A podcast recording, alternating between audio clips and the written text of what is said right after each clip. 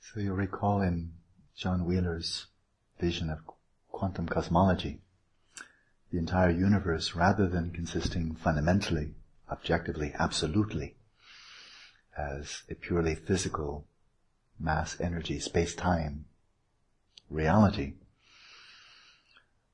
On the contrary, mass energy, space-time are derivative. And what's fundamental is information. And so the whole universe is considered as an, an information processing system, which doesn't run without an observer participant. Just like your computer doesn't run without an observer participant. It just sits there. It's, it's paperweight.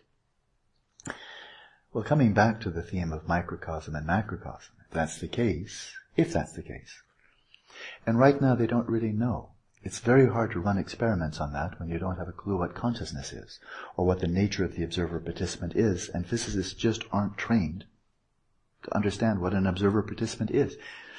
And so it was kind of maybe a bit too, how do you say, harsh of me to be so disappointed in Stephen Hawking I mean, if you expected Einstein to be a brilliant violinist, you'd be, mis- you'd be disappointed. He wasn't. If you thought that because he was so brilliant he'd be a great dad, you'd be disappointed. He wasn't. But he was brilliant in what he did. And so, respects to Stephen Hawking for his brilliant physical insights, and if he didn't have such insights for the nature of the mind, well, who's perfect? The answer to that is Buddha, but we won't go there. but if this is true, just imagine it's true. It's fun playing with working hypotheses that, you know, through meditation you might actually be able to put to the test of experience. Well, we find microcosm, macrocosm all over the place in the Buddha Dharma. We've seen it before. So rather than conceiving of a human being as fundamentally you're a body, or as, what was his name, Antonio Damasio said, you are a brain carrying a body on your back. So that's one way of viewing human beings, is you're just, you're a chunk of meat, with a, electrified meat. That's kind of, and that make you a human being, you know? So that's one way of viewing a human being, is, you know, you're a system of just matter and energy, and that's the materialistic view. Everything else is derivative. But of course that ignores really kind of all of 20th century physics, let alone 21st century. So consider maybe Perhaps John Wheeler is right, this whole fusion of cosmology, of quantum mechanics with the whole cosmos. Imagine it's right. In which case, then a human being is not fundamentally matter, energy, existing in space-time, but a human being is fundamentally an information system, information processing system, where information is primary. Which, which of course there is no information without an observer participant, that's you.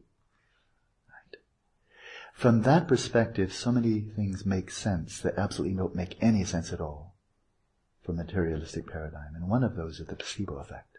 We didn't, we don't need to go off to the twilight zone with, you know, precognition and remote viewing and these things that materialists don't believe in anyway. But really nobody in his right mind can doubt the existence of the placebo effect. I mean, there's so much evidence for it. And yet, from a purely materialistic perspective, it doesn't make any sense. It should not be possible. That things like trust, belief, and it's not just general trust. It's trust that if I go to this fine Norwegian psychotherapist and she gives me some, you know, working with the psychiatrist, she gives me some, some drug that will alter my body and mind, and I, and I know exactly what it's supposed to do, and I believe her. You know, if I believe her, that belief that that sugar tablet will do something very specific in my body triggers, in many cases, it doing exactly what I think it will do. Not just feeling better, but lowering blood temperature and uh, blood, um, blood blood pressure and so many other things. That the placebo effect works in a very, very wide array. And moreover, it's not only the placebo effect, it's the nocebo effect. And the nocebo effect is believing that something will harm you even though in fact it's a completely innocuous substance. And having a very specific notion, if I take this, I think I'll start breaking out in warts. If I take this, I think my, my hair will fall out. If I take this, you know, I'll get a, I don't know, fungal infection. And lo and behold, you take it and you get just what you expected. That's called the nocebo effect. Placebo means please me and nocebo means don't please me. You know? But this makes no sense if you're just a chunk of matter with electricity in it, however the complex the configuration may be, that very specific physiological effects could take place just because you think them, but bear in mind you're no chemist. You're no physiologist. You're just a, you know, you could be an architect, you could be a plumber. But just believing this, that this will bring about specific changes in the body, and then in so many cases it does. One old friend of mine used to be head of research and development for one of the major pharmaceutical industries in the whole of the United States. A really big one. I just won't mention the name, but a really big company. And so, and he had been chair of, oh, was it biochemistry at a major university, something like that. And he told me, after years of experience in academia and then head of research development for one of the biggest ones, he said about 50% of the benefit you get from pharmaceutical drugs across the board, the whole range. About 50% of the benefit you get from placebo effect. And I said, I, my immediate response was, well, then in that case they should, they should charge half. we gave you half, you gave half, we'll just cut the difference, you know, we'll just 50-50. that didn't happen. It seems fair to me. But really, we've gotten so accustomed to this and then, of course, the pharmaceutical companies are spending billions of dollars here over, over decades to find drugs independently of placebo effect. Because you can't market the placebo effect. Whereas you can market drugs. It really doesn't make any sense. It's inexplicable. How believing this specific effect will take place and having no idea how, what kind of physiological changes, biochemical changes are necessary starting from the brain, going to the immune system, and so forth and so on, having not a clue of what would, be the processes necessary to yield that result, for better or worse, but just believing it, and lo and behold, it happened. Ah, now that's magic. That's just weird. That shouldn't be. If really we're just bottom line physical matter. A silly little belief, oh, this will lower my blood pressure, should just sit there wandering around in your mind, not having a clue how to engage with the chemistry, the meat, the blood, and so forth in your body. But if we are fundamentally information processing systems and you introduce some information in, this will lower your blood pressure. This will help you with your diabetes. This will help you, what have you. You're introducing information. Well, You've just gone right to the core. You've hit the bullseye. And so that information would of course influence your mind, but it would also influence your body because body and mind are both stemming from information. So now the placebo nocebo effect makes perfectly good sense, whereas it makes no sense whatsoever. It shouldn't be possible. So that's just for starters. Right? So consider that we're an information processing system. Well, since so many people are liking you to use the metaphor of computers. And this has been going on with respect to the mind for, for decades now. Uh, years, decades ago, people were comparing the mind to a switchboard, a, a, telephone switchboard system. And before then, they were comparing it to hydraulic pumps. And so they basically, the tendency is to compare the mind to the latest technology. And since, you know, nowadays we have computers, uh, consider your mind is like a laptop. Why not?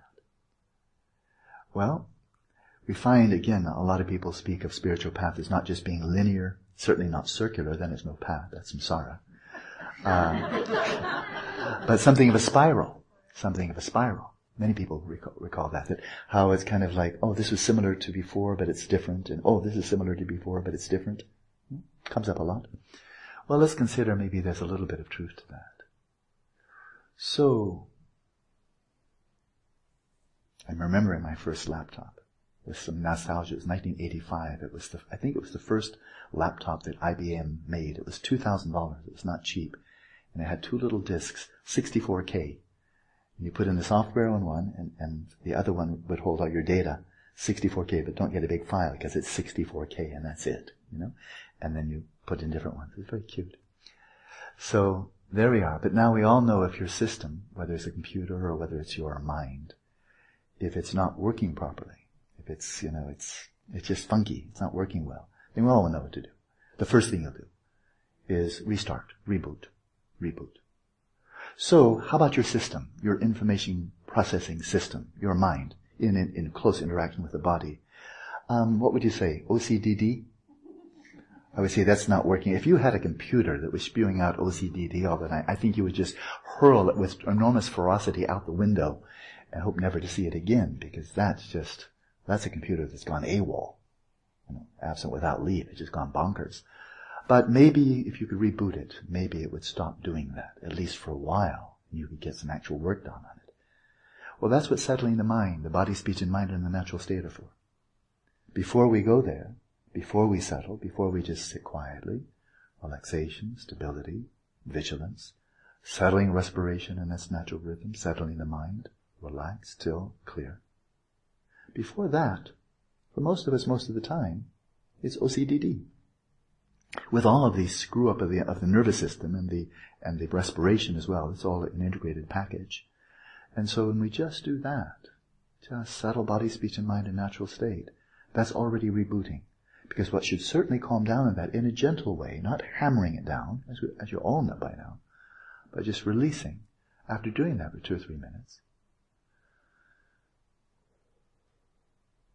You've rebooted. And now the mind is relatively relaxed, still, and clear, not completely ensnared or captured by obsessive, compulsive, delusional thinking, in which case you get a fresh start, a fresh start. So we do this at the beginning of every session, of course. I encourage you to do it, of course, beginning of all sessions. But also now that we're now definitely well into the latter half of our retreat here, now and then thoughts are bound to come up about, you know, post Phuket, when you're, when you've left the mind center. and you're out there in oh, what everybody else likes to think is the real world. You might really consider already as many times as you can. That is, when you're, once you're back wherever you're going, throughout the course of the day, season the day with rebooting, subtle body, speech, and mind. At the stoplight, eyes open so you can see when it turns green. know, but besides that, just oh, feels so good, you know, to do that five, ten, fifteen times a day. Just come back and reboot, reboot. Just you know, ground, get grounded. Let that OCDD evaporate. Come back. Oh, this is what sanity. I remember sanity. It's nice. You know, it's better than the alternative. So there's one little rebooting. One little rebooting as we bring the awareness in. And what we're doing in that process, you all know it, is normally prior to meditating, our minds are all over the place. I mean, they're out to the visual, the auditory, they're here, they're to the future, to the past. It's just, you know, like a, like a mangy dog that's just running all over a garbage dump. It just, you know, just eats anything that comes up that kind of smells good. You know, that's the mind, just wandering all over the place.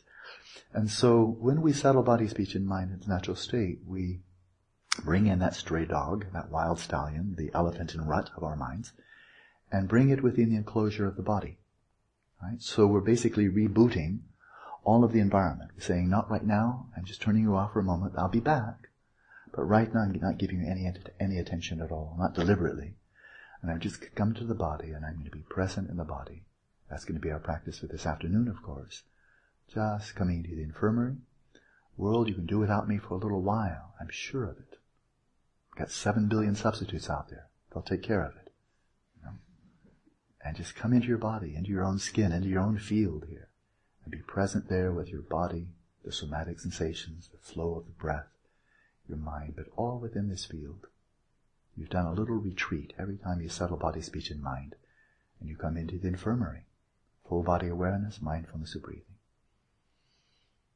So that's a rebooting. It's kind of telling the whole world, I'm just turning you off for a little while, but I'll be back. But I think things will go better if I turn you off for a while, and then I'll come back. I'll come back with greater clarity and open heart. Good. So there's one little reboot. Now let's consider, and that's how you start off. That's one way to start off on the path of shamatha. Imagine you come to the conclusion of the path of shamatha. In a much more robust way, your ordinary mind together with all of your five physical senses. All withdraws. All withdraws. But now not just into your body, not just into your mind, but into your substrate consciousness. So now you've just temporarily turned off, rebooted the entire, your experience of the entire environment and your body and your own mind. And you slip into the substrate consciousness with basically a blank, empty, three-dimensional screen. You reboot it. You say, you know the world, I'll get back to you. Mind, I'll get back to you. I'm sure you're there someplace. I'll, I'll, I'll find you when I need you.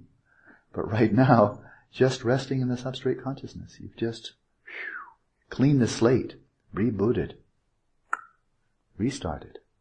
And there you are, blissful, luminous, and non-conceptual, not doing anything, but ready to do all kinds of things. And if you've gotten there by achieving shamatha, when in that transition, and this is really a salient feature, it's not just how many hours you can meditate. It's not just whether your senses can implode. It's not just whether you experience bliss. People experience bliss sometimes during the first week. It's not that rare. And then it comes and it goes. No, to actually achieve shamatha entails really quite a radical shift in your energy system, in this information processing system. The prana system gets radically revamped, re, restarted. It's like a new, you get a new operating system. You know, to use the old computer analogy, a new operating system. The karmic energies, the flow of energy in the body, they get really radically tuned. And then of course there's a corollary, the mind getting radically tuned. So that not only during sessions, but following sessions, you are now, it's really like you've got a brand new operating system. You've got a massive upgrade. And now your whole perception of the environment is different. Tsongkhapa says, for example, once you've achieved shamatha, if you look at a pillar, like, like a pillar in a temple, you just look at it, you know, ordinary eyesight. He says, you'll feel as if you can see the individual atoms in the pillar. Now, can you? No, you can't. And he knows that. He doesn't say you can, but he says you feel as if just the resolution the resolution of mental awareness is so high that it's just like your whole experience of the environment, your body, of course your mind, is just extraordinarily heightened. And that's your normal state now. The body feels dramatically different. There's a lightness, a buoyancy, and that's your steady state. That's your new platform, your new operating system. You know? Body and mind. The mind slips very easily into samadhi. Your dreams tend to be, your whole uh, sleep state tends to be much, much clearer. Lucid dreaming much, much easier. Overall dreams much, much clearer. Uh, overall, virtuous states of mind arising very fluidly, very easily. Mental afflictions have a hard time getting in. If they do, they have a hard time holding on. They just fall back like those salmon trying to swim upstream. Uh, the mind extremely supple. And you can slip into samadhi whenever you like. So that's a major upgrade. Right? But you needed to shut everything down. You need to shut down the whole system, the coarse mind, your engagement with the environment, your engagement with your whole body. You had to shut the whole thing down. Down to, down to scratch, down to, we turned it off. We didn't kill ourselves, but we just put everything down to zero. And of course, you've slipped into the substrate consciousness, which is where you wind up when you're dead. But happily no damage to the body. And this is all actually very healthy. So there's a major reboot. Big system upgrade got access to the form realm now. And with that whole new system upgrade, now you can put in new software. Like Vipassana, big time. You can run the Vipassana system on, on the lower system, but it just doesn't work very well. You know, it's not really a good match. You can do it, it helps. You can practice Dzogchen, you can practice Tummo and Po and all of those, you know, with your little low system 264K. You can, but it wasn't really designed for such a low grade system. Vipassana was designed for the system that's been upgraded to shamatha. That's when it really works. Really, really works, right? So shamatha is a major upgrade. But again, it entails shutting everything down. Down to, not, now to, down to flat. Flat. Substrate consciousness. Substrate. And then coming out, applying new applications. Vipassana, bodhicitta. They say bodhicitta, I mean, many of the great scholars, contemplatives of Tibet said, bodhicitta will never become spontaneous. It will never become natural, fluid, just authentic, uncontrived, unless you have, unless you have shamatha. Your system needs to be upgraded.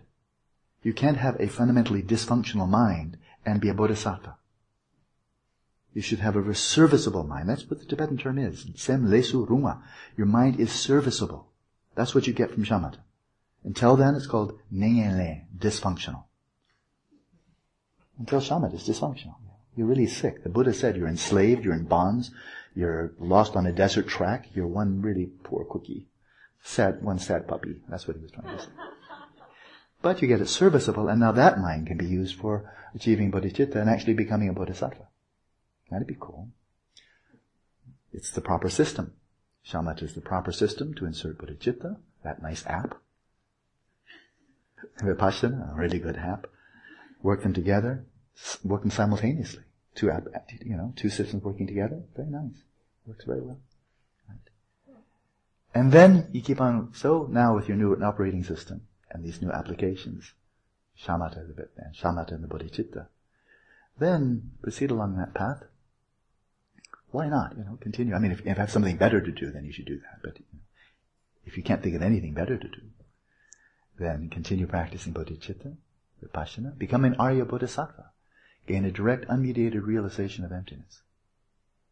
When that happens, there's a lot of evidence for this. When that happens, direct, non-conceptual, unmediated, non-dualistic realization of emptiness. The whole world vanishes. For you, the whole world vanishes. There are no appearances. There are no objects. Your experience, you are, your experience is totally immersed in shunyata, in emptiness. That's it. I mean, there's this is a major reboot. The whole world vanishes. Your substrate vanishes. Substrate vanishes. Everything. All into great emptiness. Right? And that's because now, unlike in the achievement of shamatha, where your conceptual mind has gone very, very dormant, but it murmurs, it, like it murmurs in its sleep. It quietly murmur, murmur, murmur, murmur. Pre-articulated, but it's there. These subliminal precognitive tendrils of grasping, which are carried like the rats on the, the, like the fleas on the rat, are carried on the tendrils of conceptualization. So even though it's called non-conceptual, it's not completely non-conceptual. It's coarse non-conceptual. Dualistic mind, that's gone, that's shut up. But there's still quiet murmuring of conceptualization in the substrate consciousness. But when you gain that direct realization of emptiness, the conceptualization goes zero. It goes down to nothing. And because there's no conceptual designation, there is no world of this and that. There's no you, there's no not you, completely inconceivable. Vast emptiness. And quite interestingly enough, an exceptional quality of bliss and another radical shift of the body, even though you're not aware of the body in that realization, another major shift takes place. Shinjang, prashrabdhi. Shinjang. A suppleness now that is arising from the fusion of shamatha vipassana, which is far beyond the suppleness, the lightness, the buoyancy, and the bliss that comes just from shamatha. So this is a major upgrade. Quite costly. One countless eon, something like that. A lot of merit points. But again, major, major reboot, because now you've, the whole universe for you has collapsed, has vanished, dissolved into emptiness. You emerge out, and now of course, major, major trans- transformation as you emerge out as an Arya Bodhisattva. Because now your practice in between sessions is viewing all phenomena from that perspective as much as you can, dr- dragging into your post-meditative experience, dragging that like dragging it, dragging something on the, on the screen with your mouse, dragging your insight into emptiness into all the appearances, because appearances still seem to be from their own side, but you absolutely know beyond any shadow of a doubt there is nothing that exists from its own side. So you know everything around you is deceptive. It's, it's a delusive appearance. It's a misleading appearance. They seem to be from their own side, but you know they aren't. It's an, so you, with your wisdom, you override the delusive appearances. And so you, in between sessions, you maintain an ongoing flow, just as seamlessly, as continuously as you can, the ongoing recognition, the ongoing awareness, all of this is dreamlike. And you should be an enormously competent lucid dreamer at this point, a dream yogi. So you know that in a dream appearances seem to be arising from the own side, but you know with total certainty, since you're really, really lucid, you can appear any way you like, but I know there's nothing there from its own side, by its own nature, independent of conceptual designation. You know it. They still appear that way, but you know it's not. And of course you can play with it. I mean, you can demonstrate to yourself that that's not the case by altering the conceptual designation and altering the reality. So one of the nice stories, you can believe it or not believe it, I don't care. One of the nice stories from, from Chandrakirti, I'm quite sure it was Chandrakirti. Andrea, if I get it wrong, you tell me, okay? Because I know you study this. But as I recall, it was Chandrakirti. Somebody came to him to debate, great master of Madhyam, uh, Madhyamaka view. And this person was very insistent, you know, but no, it's not possible. Things have to exist from their own side. Otherwise, how could there be any causality? It would just be all make-believe. Oh, ah, this, this Madhyamaka view makes no sense to think everything is just conceptually designated. And it'd be make-believe. There would be no causality. And so, I think Chandrakirti, after a while, he got kind of tired of debating. You know? And so he then, the story goes, he made a drawing of a cow on the wall of his hut with udders with an udder. And then he milked it. That's a really good, I'd love to win a debate that way. You alter reality by just altering conceptual designation without needing to go up to the form realm and drag in these nimittas, these archetypal forms, and doing all that kind of gymnastics. You just, any more than you need to do that in lucid dream. You don't need to go to the form realm to change things in a lucid dream. You just change them, right? You just shift them shift your body, shift the environment. You don't need to go into any other, other realm. It's just altering your conceptual designation. So, I think it must be an awful lot of fun to be an Arya Bodhisattva. I would really like to do it just for the sheer fun of it. You know, because you could have such a good time maintaining that dreamlike awareness throughout the course of the day and altering things as you wish. And that's, at that point, you can just offer your, you know, offer your limbs. You anybody want an arm? It's kind of skinny. I'm, and zambazana would be much tastier. Nice meat on it. This one's kind of big. Looks like an arm of a rat. You know, skinny. But, you know, somebody wants it. You know. So, Arya Bodhisattva, but major reboot before you can do that. And that's just the whole world collapses. And then consider going beyond that to a direct, unmediated, utterly, absolutely non-conceptual realization of Rigpa. Or let's call it innate mind of clear light. is His Holiness Dalai Lama says they're the same. So I'll rely on him. We're now bringing together two systems. Highest Yoga Tantra, which speaks of innate mind of clear light, right? Dzogchen, of course, Rigpa. His Holiness, being extremely well versed in both, says these two are referring to the same thing. Methods for getting there, methods for realizing it, quite different. But when you get there, same. So innate mind of clear light, when you have a direct non-real, non non-conceptual, non-dual, unmediated realization of the innate mind of clear light. Well, coarse mind, of course, has vanished. That, all that takes is shamatha. Subtle mind has vanished. It was with the subtle mind that you, were, that you were realizing emptiness. Even in that, as an Arya Bodhisattva. It's with the subtle mind, as an ordinary Mahayana Bodhisattva, Arya Bodhisattva, you're realizing emptiness with subtle mind. Right? Subtle mind. Whereas as a Vajrayana practitioner, stage of completion, or as a Dzogchen practitioner, full realization of the breakthrough. When you have this unmediated realization of Rigpa, you are realizing emptiness. It's the same emptiness. It's the same emptiness as is realized by the Arya Bodhisattva. It's not another emptiness. Right? You're realizing emptiness, but you're realizing emptiness from the perspective of Rigpa the innate mind of clear light. And of course, those two, the innate mind of clear light, Rigpa, those two are synonymous, and emptiness, they are primordially non-dual. But now you're realizing it from the utmost depths. That's when you become a Vidyadhara, a holder of knowledge, a holder of Rigpa, Rigpa Zimba, a Vidyadhara. Hmm.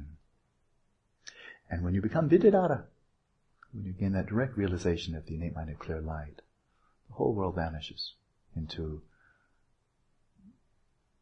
this dimension of awareness that is completely free of activity.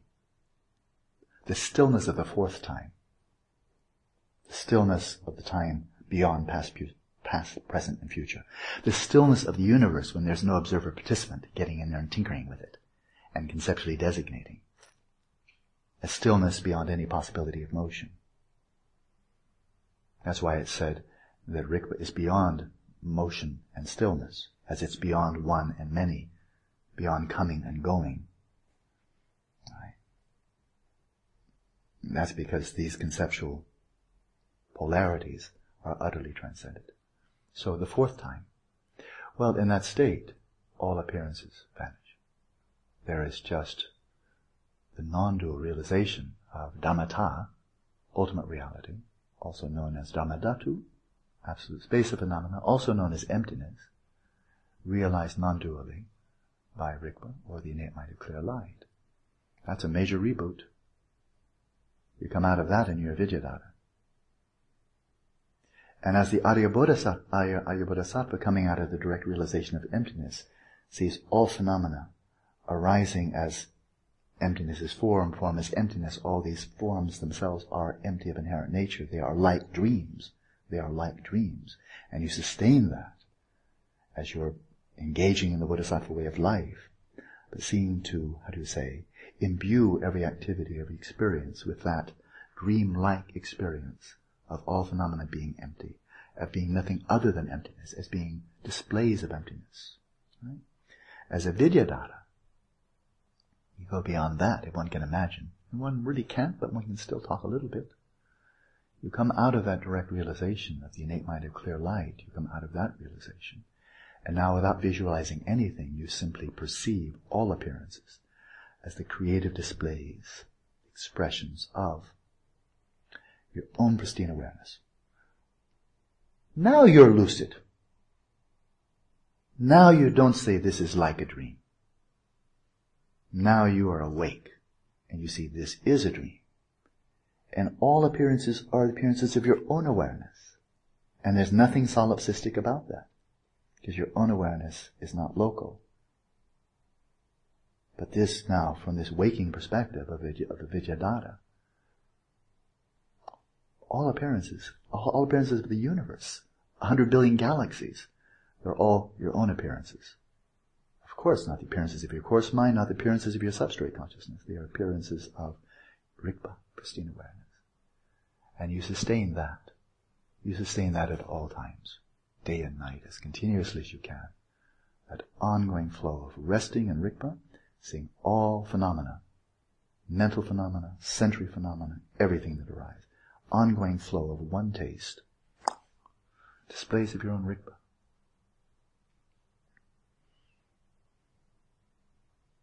So there are these more advanced practices. I will not speak of content, but these practices of the direct crossing over to bring forth the full capacity, manifest the full capacity of Rigpa, which you've realized in its absolute stillness, and now you come to realize in its full effulgence, its displays.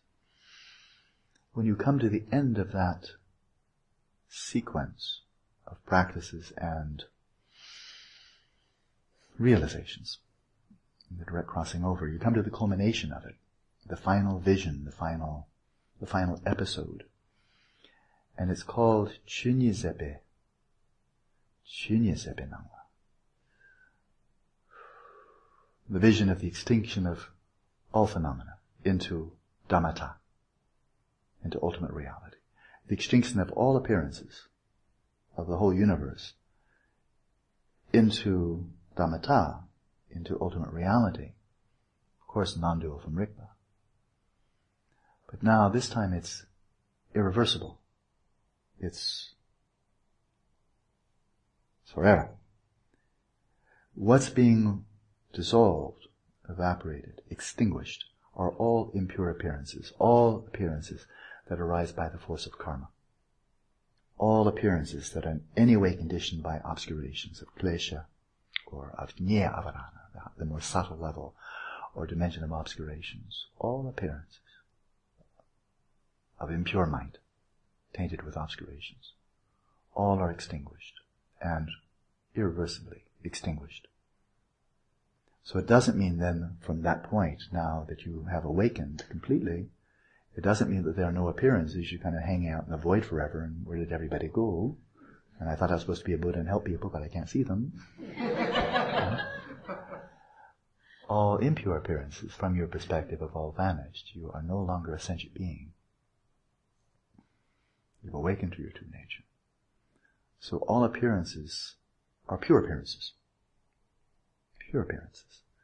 The pure, unmitigated displays of Rigpa. but in a way that I think probably is literally inconceivable, that is not incapable of being imagined by a sentient being. You are non-dually aware of all the appearances arising to sentient beings from their side, how they see things. You're not oblivious to that. And so this arouses all pervasive compassion. So now that was the final system upgrade. To one who is awake, and now your operating system is fully operative, and you keep it running for as long as space remains, for as long as sentient beings remain. Your system runs until all suffering has been dispelled, all beings have been liberated. And it's effortless, so don't worry about it. It takes a long time. You won't get tired out. So, there's my big computer analogy for the day. Just one system upgrade after another. But by the time you're a Buddha, I mean the Buddhist view, of course, is that there is a culmination. There is a final unveiling. The, the removal of even the finest, tiniest, most subtle obscurations. And then that's it. It's infinite. It's open. There is no way beyond that because there's nothing beyond that. It is infinite, open, primordial. And you now know who you are. And that's the fundamental distinction between a sentient being and a Buddha. Sentient beings don't know who they are, and Buddhas do. So there's the long path, there's the big picture. In the Dzogchen view, I must say, I believe it. But then we, after letting the mind become very expansive, then we come back and we recognize, oh, my mind's still sub- my mind's still subject to OCDD. and I still got that first elephant-like little laptop that has a 64K and a 64K and can't run two systems at the same time.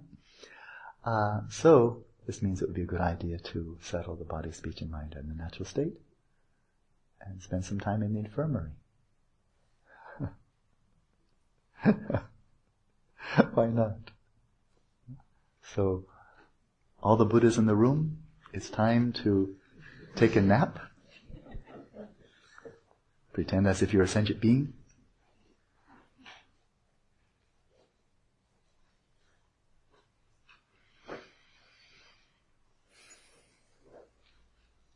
And I, love those, many phrases in the songs of experience where the Dudjom and the others just say, ha ha, like they can, they're just, they can hardly even contain their laughter. So wonderful. I wish I could laugh with them, but they're kind of laughing at me. oh yeah.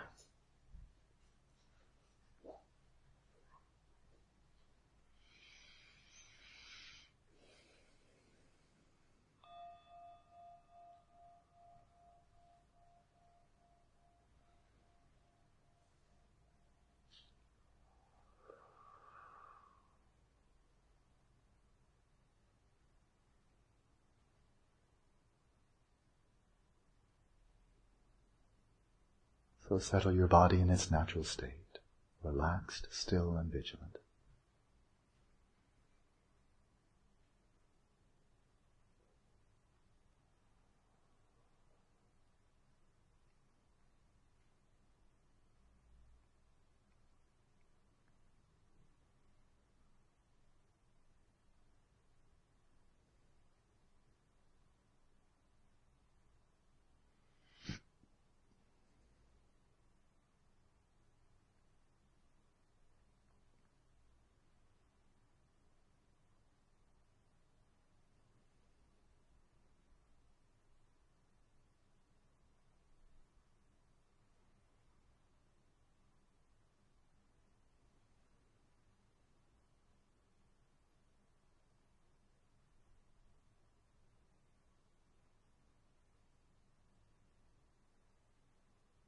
With utter abandon, with utter surrender,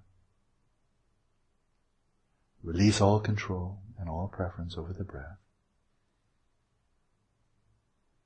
Releasing each out breath as if it were your last, giving it all away fearlessly.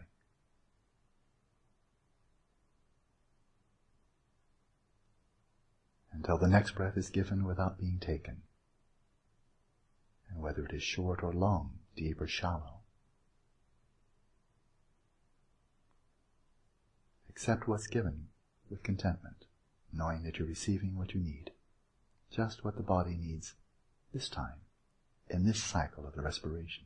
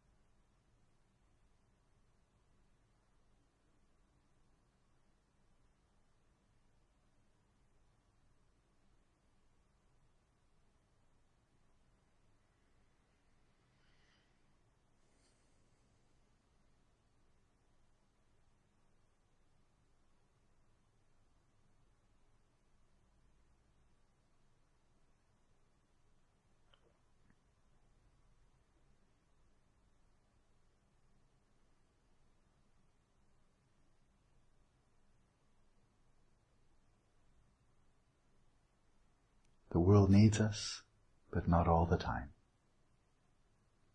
So as you settle your mind in its natural state, just for this while, release all your concerns about the future and the past. Allow yourself the luxury and the freedom to come to rest in stillness, in the present moment.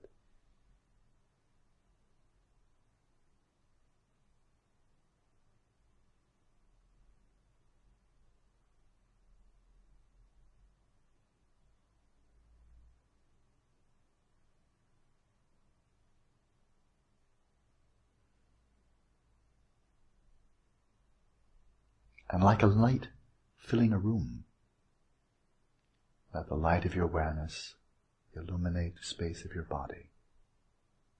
The tactile sensations arising throughout, from the earth element on up.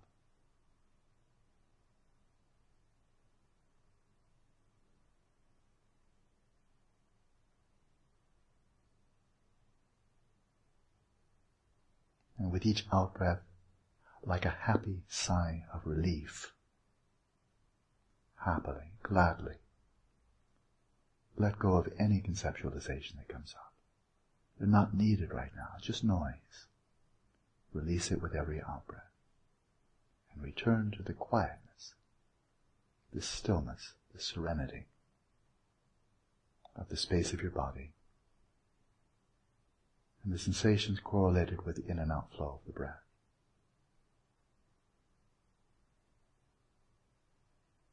Noting the duration of each in-breath, each out-breath, whether it is long or short. And let's continue practicing now in silence.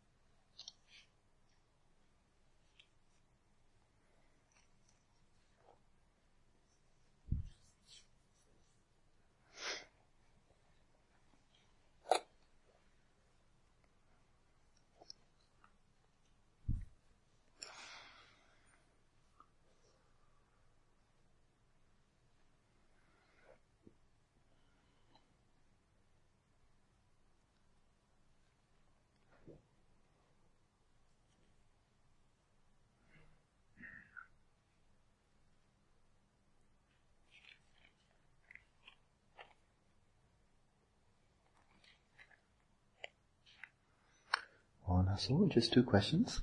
One looks short, one looks very long. Why is it said that when we see a negative quality in someone else like anger, we're reflecting our own like a mirror? When the Buddha got rid of all his defilements, couldn't he see it? He, he couldn't he see any more anger, envy, etc. in other people? Yeah, he could. He could see theirs. Um, I have discussed that in the past, so I'll refer to it now a little bit more briefly. But as unenlightened people who don't have direct clairvoyance, who do not have the ability to literally observe other people's mental processes, then what we observe is other people's behavior, their, their facial expressions, body, and so forth.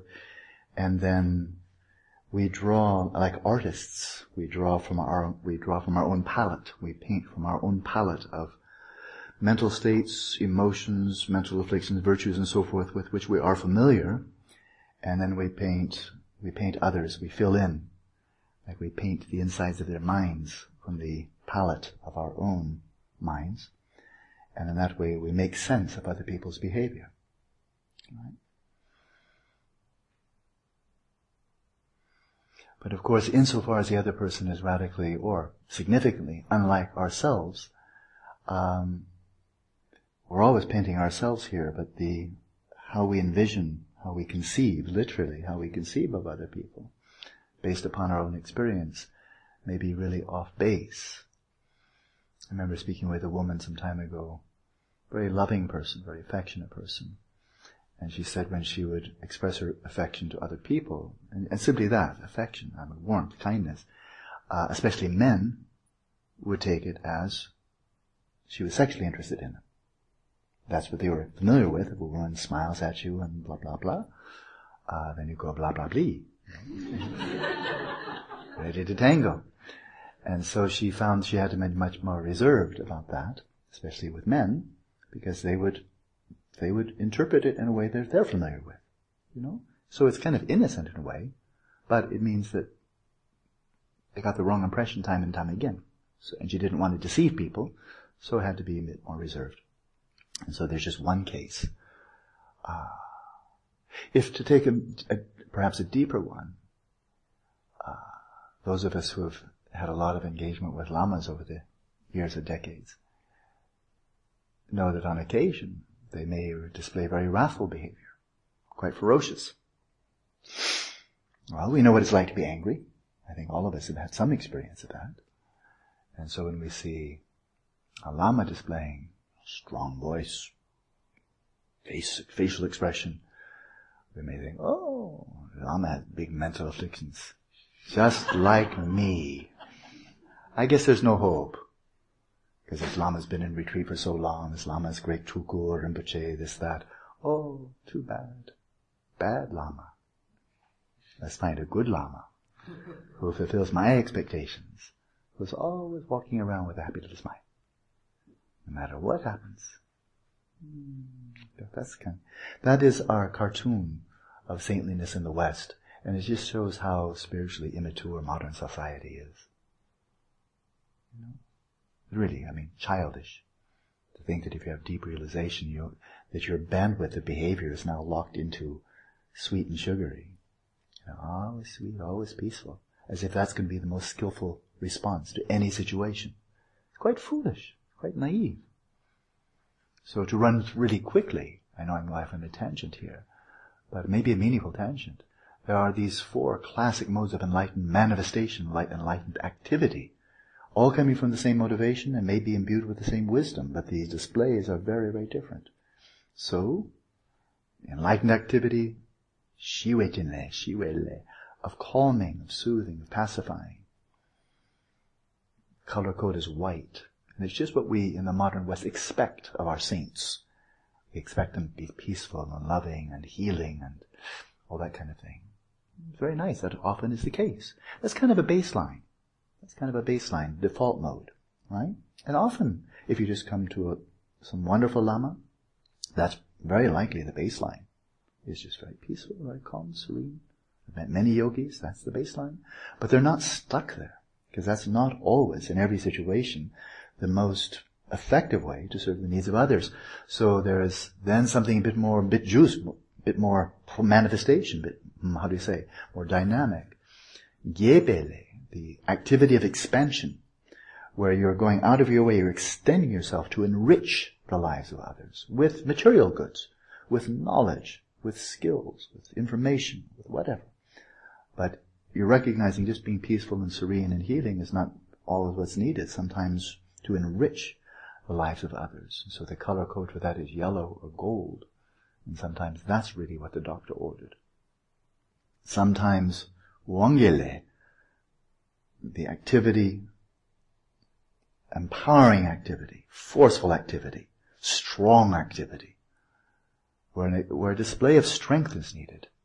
Firmness, but strength, power. Not malevolent, not destructive, but sheer power is needed more than simply enrichment, but power. I won't give examples. I think you can find your own. Color-coded red. So sometimes that's, and that's not what we expect of saints. Saints are supposed to be meek and mild and very humble and, oh, whatever you like. I'm just a saint, you know. Sometimes they'll overwhelm you. They'll dominate you. They'll overpower you. If that's what's the most appropriate.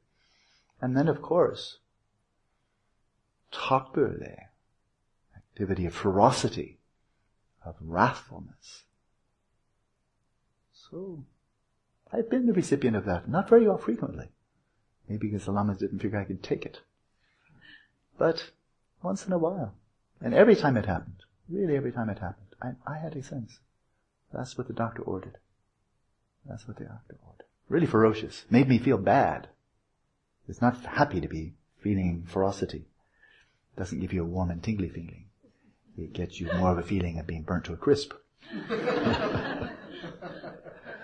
but if you have the confidence, then you go beyond your own displays of anger, which are generally coming out of, if, if you're like me, out of self-centeredness, out of the mind going into a refractory period, being fundamentally delusional, and then like a like a pot boiling and then just boils over. Uh, well, maybe this wasn't the same. Maybe this was compassion boiling over. It's quite hot but serving a good use. So, so when we see mental afflictions in others, whether it's trying to make sense of the wrath of some highly realized Lama, even the Buddha sometimes, sometimes his speech, when, when Devadatta, when Devadatta, his cousin who tried to kill him, uh, told the Buddha maybe it was time for him to step down, and Devadatta said, I'll, you know, I'll take your place. I'll be the new head of the Sangha. Buddha's words were not gentle. He let him know in no uncertain terms. This is utterly inappropriate. You don't ask a Buddha to retire. Shouldn't have needed to be said, but Devadatta was a bit slow in the uptake. But that's because he is deluded by envy. But the Buddha, if you go back, I won't quote him, but if you go back, the Buddha was very tough on it. The speech was very tough. Yeah? So, we tend to make sense, I mentioned this earlier, I think it's a pretty deep truth. It's not my truth that we tend to make sense of the world in ways that are familiar to us.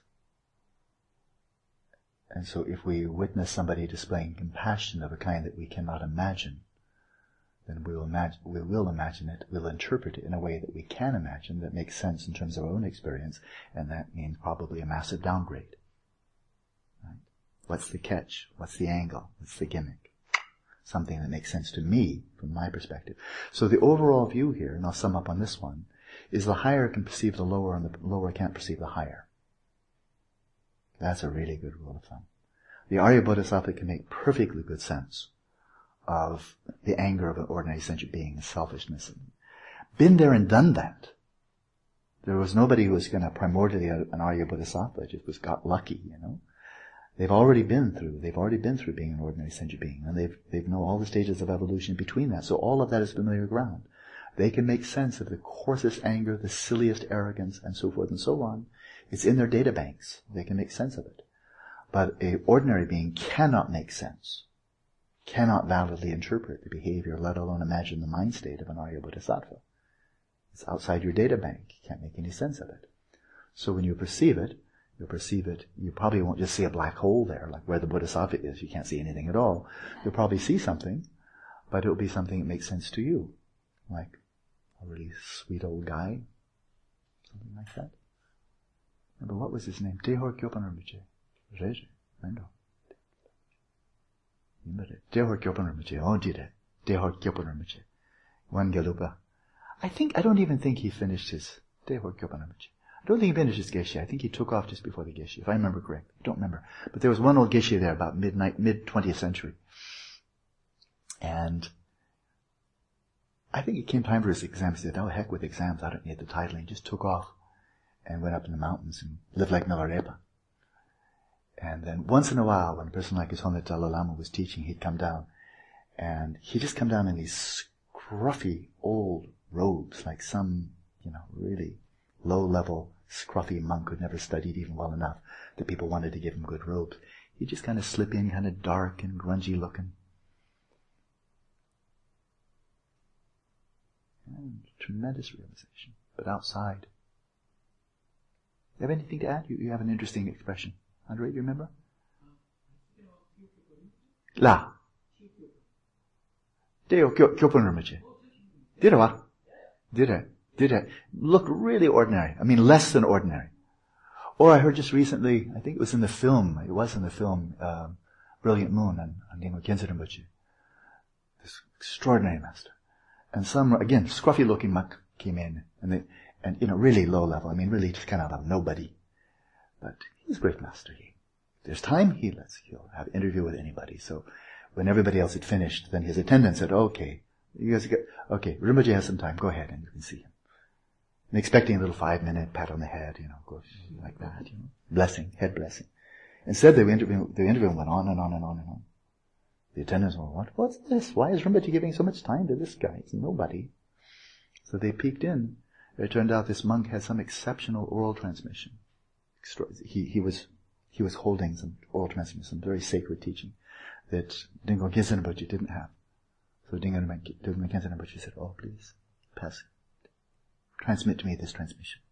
So Dilgo Khyentse Rinpoche is then receiving as the monk was giving transmission. Or one of my favorite stories, Milarepa. Milarepa, after he was enlightened. He looked apparently really bad. really scruffy. And he was, he was probably standing, you know, sitting near a path, just kind of enjoying the sunshine. Just sitting there, minding his own business. But he think, really looked pretty ugly. Scrawny, not well fed.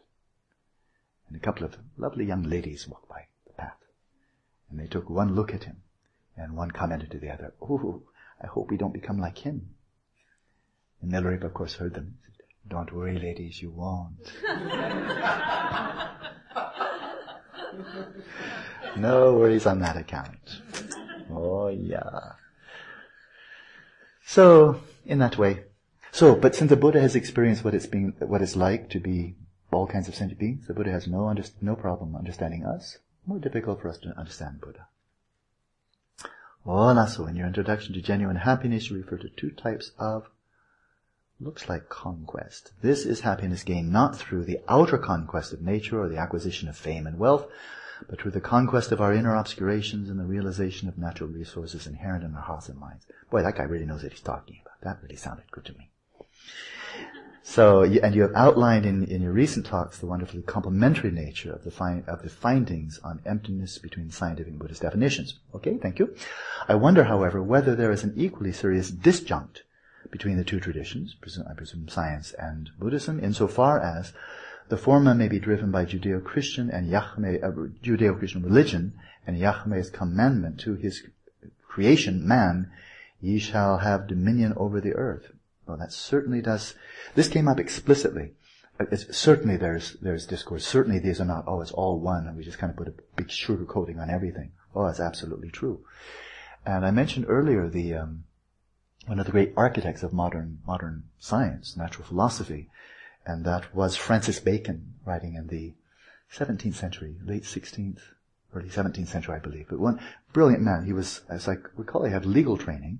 He wasn't a great scientific innovator like a Galileo or a Kepler, but really was in the mood. He, he was one of the large framework makers and very influential. And, and like everybody else, all the pioneers of the scientific revolution, he was a devout Christian. And that meant back then believing the Old Testament literally. Almost all of it anyway. And he, and he really drew from that theme that a major reason why God would be pleased, because they had to have a theological justification. This is from Laura, by the way. They, these great pioneers, they had to have a theological justification. Why was it worthwhile to engage in scientific research? As more than a hobby, you know, something after, after work or something. Why would one devote a life to that? And, I mean, these were very deep thinkers and they needed a theological justification for doing that. And Francis Bacon drew exactly on that theme. He said, this is God's commandment. We are here to gain dominion over the earth, be fruitful and multiply, and by gaining knowledge of the natural world, we'll gain mastery over it. And he's the one that said, put nature on the rack and do with her what you will. And it was feminine. It does sound, frankly, to be crude, it sounds like a gang rape. And that's not a bad description of a lot of what not scientists have done, but Eurocentric civilization has done. How many species we wiped out, you know, you don't need any commentary from me.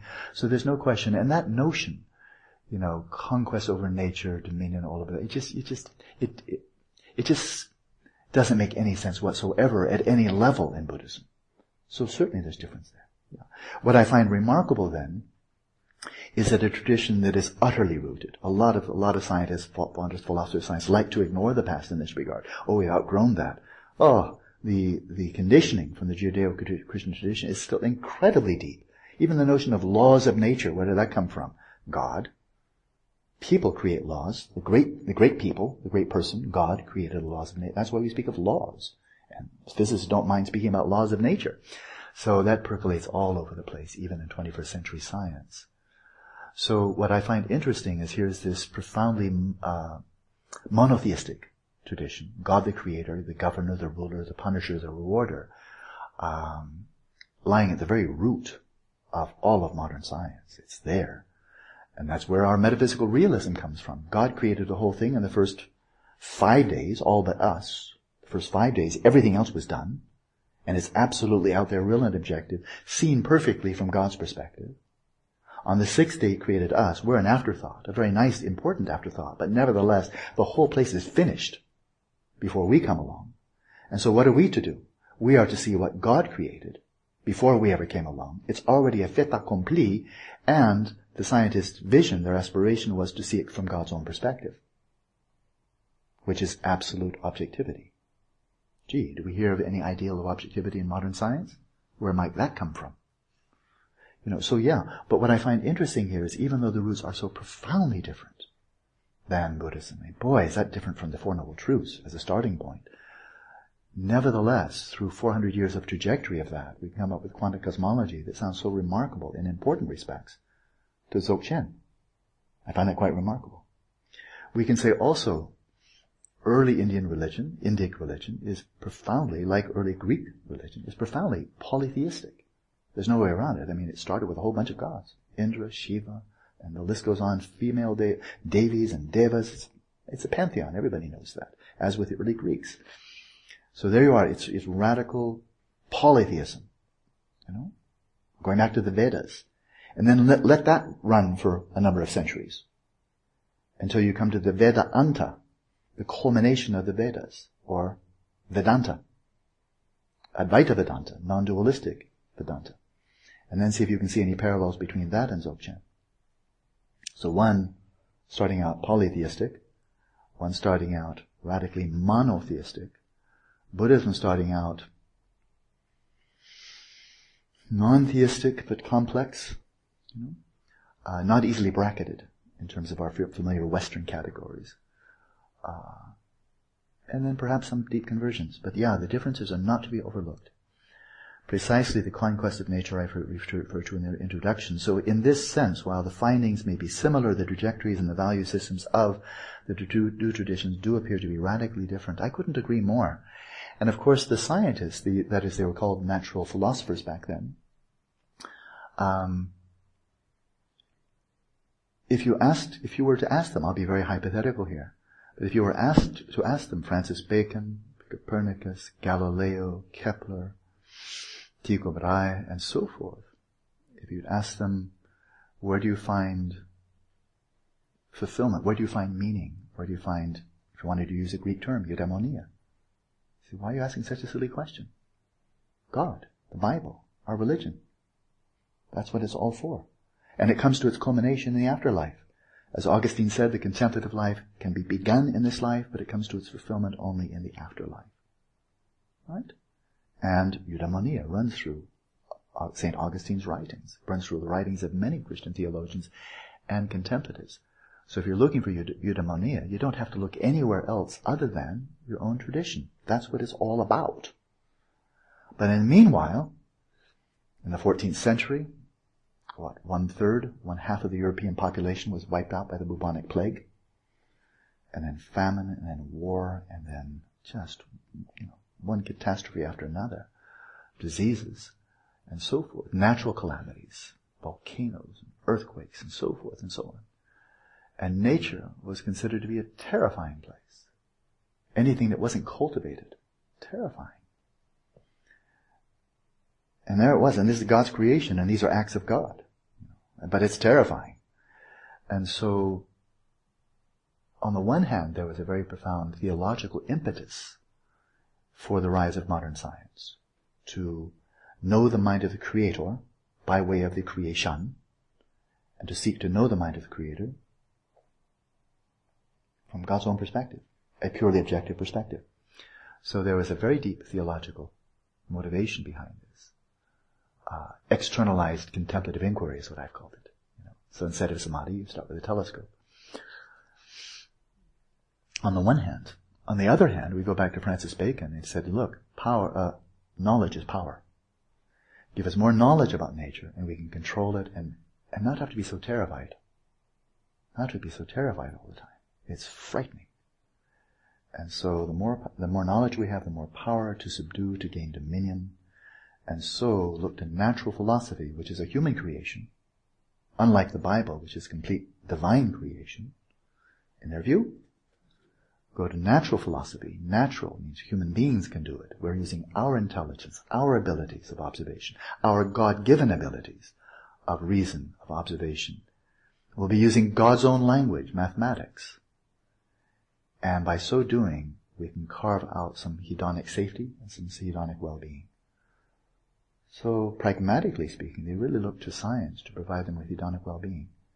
And the fact that it didn't provide meaning to life, they said, why on earth would you ask physics to provide you with a meaningful life? That is just stupid. And chemistry and biology and everything else. Why are you looking there? We never designed it to do that. That's what you got the Bible for, silly. Where this is for hedonic well-being. And so it was quite, quite neat. The natural philosophy was for hedonic well-being and to gain insight that gives you a more and more objective view of what's really going on. Uh, whereas in Buddha of course, the whole spirit of the inquiry is primarily eudaimonic. And the hedonic is secondary all the way through. So this tension can be seen in a way in which mindfulness is being employed by some, of course not all, modern psychologists and researchers as a potential instrument of conquest in the first, not the second Buddhist sense of the term. Absolutely. I, I, I frankly, I don't know, then I'm expressing my ignorance, not knowledge. Uh, I don't know of a single scientific study of meditation that med- measures anything other than the hedonic benefits of meditation. And, and most of them are starting out with Jon Kabat-Zinn's wonderful work. I say that, you know, not with reverence, but with respect and that is for stress reduction. That's how meditation got the, got the door open, the crack in the door open to get into a major university, University of Massachusetts, stress reduction clinic. And then over time, it took a lot of pioneering work by Jon and many scientific colleagues that he's collaborated with to get it so that scientists wouldn't just turn their noses up in disgust and contempt and say, this is mumbo jumbo. What are you messing around with meditation for? This is Eastern bullshit. You know, and that was the response for more than a century. Don't even look at it. This is for, for stupid people, for air, airheads. So Jon, being one of the pioneers there, Jon Kabat-Zinn, should look, but it's very helpful for reducing stress. And if you have stress, that aggravates every known disease, from a common cold to cancer. It makes everything worse if you have unacceptable levels of stress. Uh, and so if meditation can help that, then implicitly that should be able to help alleviate the symptoms of every disease. That should be pretty significant. And the scientists, being sensible people, said, you know, you're right. So now there are a couple hundred, two hundred, who knows how many studies of this very simple form of mindfulness, bare attention, uh, for relieving stress and then looking at very specific illnesses, from skin diseases to heart problems, all kinds of stuff, let alone and then depression and so forth and so on. So that was the way that very simple form of meditation, almost premeditation, has made its way into a realm where it's regarded as having some credibility. But the evaluations are, as far as I can tell, 100% hedonic. In other words, it's being appropriated. And I just reviewed a, uh, made some edits in a paper for which I'm one of the co-authors. One of the many papers, probably be 20 by the time we're finished, coming out of the Shamatha project. And, uh, it was looking at the effects on cortisol, cortisol levels. It's very valuable. Entirely hedonic. And every other study in the Shamatha project, and it was my, it was my brainchild, and I didn't do the work, I just taught the meditation, but the scientists did all this research. Every single measure is hedonic. You know. And so, one point that was very validly made by the author of this paper, very, very bright, I think she's postdoc by now, uh, was that mindfulness, which has now been so appropriated by modern psychologists, neuroscientists, scientific community, psychiatrists, and so forth, has been radically decontextualized. And I said, well, and I, and I said, well, okay, well, let's make that a bit clearer. I said, it has been dissociated from its origins. I said, well, it's not just that. It's not just that. It's been taken entirely out of its ethical context, almost entirely, and out of its theoretical framework. I just gave one. These multiple systems upgrade, that was big time framework. From settling, from settling body, speech, and mind in its natural state up to the culmination of Dzogchen. That's called framework. That's context. In 35 minutes, I gave big time context. Well, I find that enormously useful. Extremely useful. Well, all of that's taken away. But the deal is, it's not just that the modern kind of teaching of mindfulness and other practices in a very secular setting, it's not just that it's taken out of the Buddhist context, Buddhist worldview, Buddhist values, Buddhist ethics, which it is almost entirely, but you can't simply decontextualize something. That's not possible. Whenever you take something out of a context, in the same breath you put it into another context. And the context tends to be one of complete materialism, and the meaning of life is the pursuit of hedonic pleasure. In other words, the whole process has been sabotaged. So there's a somewhat uncharitable view of scientific study of meditation, appropriating it and emasculating it at the same time. And I mean emasculation, that is, it can't give rise to any little eudaimonic babies. Oh, last. So this tension.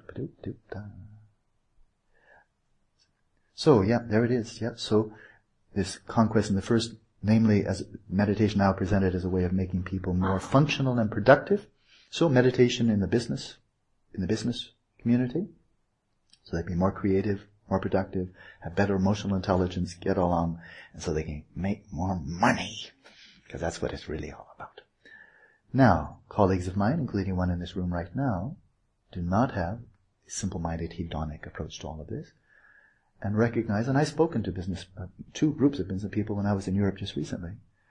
And I'm very happy with where I started. I, know, I hope my words were meaningful, but I know that motivation was meaningful.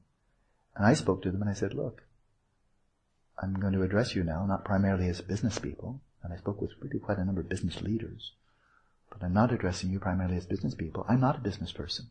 So if I addressed you primarily as business people, and I'm really not a business person at all, then I would be starting out speaking from a point of alienation. I will, I will start by focusing on how you're not like me. Which means I'm going to have a hard time understanding you because I'm not a business person, never even got close, and I don't want to be. But for you people who are so different to me, I will share my wisdom with you. Are you ready? You know? Well, I got nothing to offer. Not to them as businessmen. What do I know? Bring in a business person who's meditated. I'm not a business person. They said, you know, I know you're business people. I'm not a business person. I will address you as human beings. First. Who happen to be for the time being business people, but that can always change. right? And then I felt very relaxed, because I'm a human being. I'm a full card carrying member. 100%.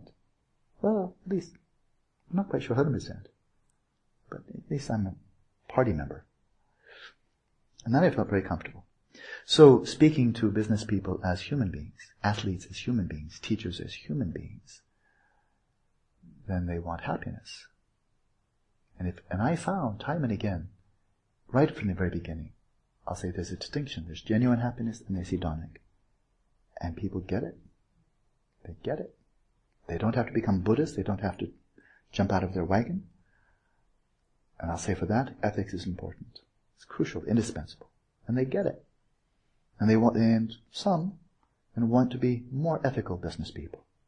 And they want to find greater eudaimonic well-being in the midst of their business. And start caring more about their employees and not only what they can get from their employees. So I think we're right now at a cusp. This is my hope, and also a little bit expectation, based upon a little bit of reality, that there are many people sharing this view. Meditation in mental health, meditation in business, athletics, education, and so forth. And then now the time is really ripe to say, you know, hedonic well-being is very important. When lamas get sick, they take medicine. It's good. I'm glad they do. It's hedonic. But in all these fields, education, athletics, business, mental health, it's now not too soon to raise the distinction of genuine happiness. People get it. And then we can say this is what meditation is fundamentally about. And it's very nice that his hedonic well-being is also, but the core of it is really to find genuine happiness. So I think we're really right there. I'm very glad to be working with people who share that vision. So this issue might also go some way to explaining the difficulties between physicists and contemplatives that I've alluded to. Yeah, I think you're right. And again, when I engage with physicists, um, I engage with primarily as human beings because I'm I can't I, I, don't call myself a physicist. I have two and year two and a half years of pretty in, intense study doesn't make you a physicist. It makes you a person who's a bit familiar with the, with the field. So, yeah. But once again, if we address that level, you may be a physicist now, but you might not be later. You're a human being, a business person, an athlete. Athlete now, don't count on that for a long time. Uh, then we've come back to common ground again. Common ground. And that we all really are looking for something greater satisfaction, greater fulfillment. And a growing number of people, especially those who have succeeded to some meaningful extent in the hedonic and seeing what its limits are, are then recognizing hedonic well-being very important. And now, what else is there? And ready to listen. So, there we are. Oh yeah. So, enjoy your, your contemplative Sabbath, your quiet day. I'll see you around.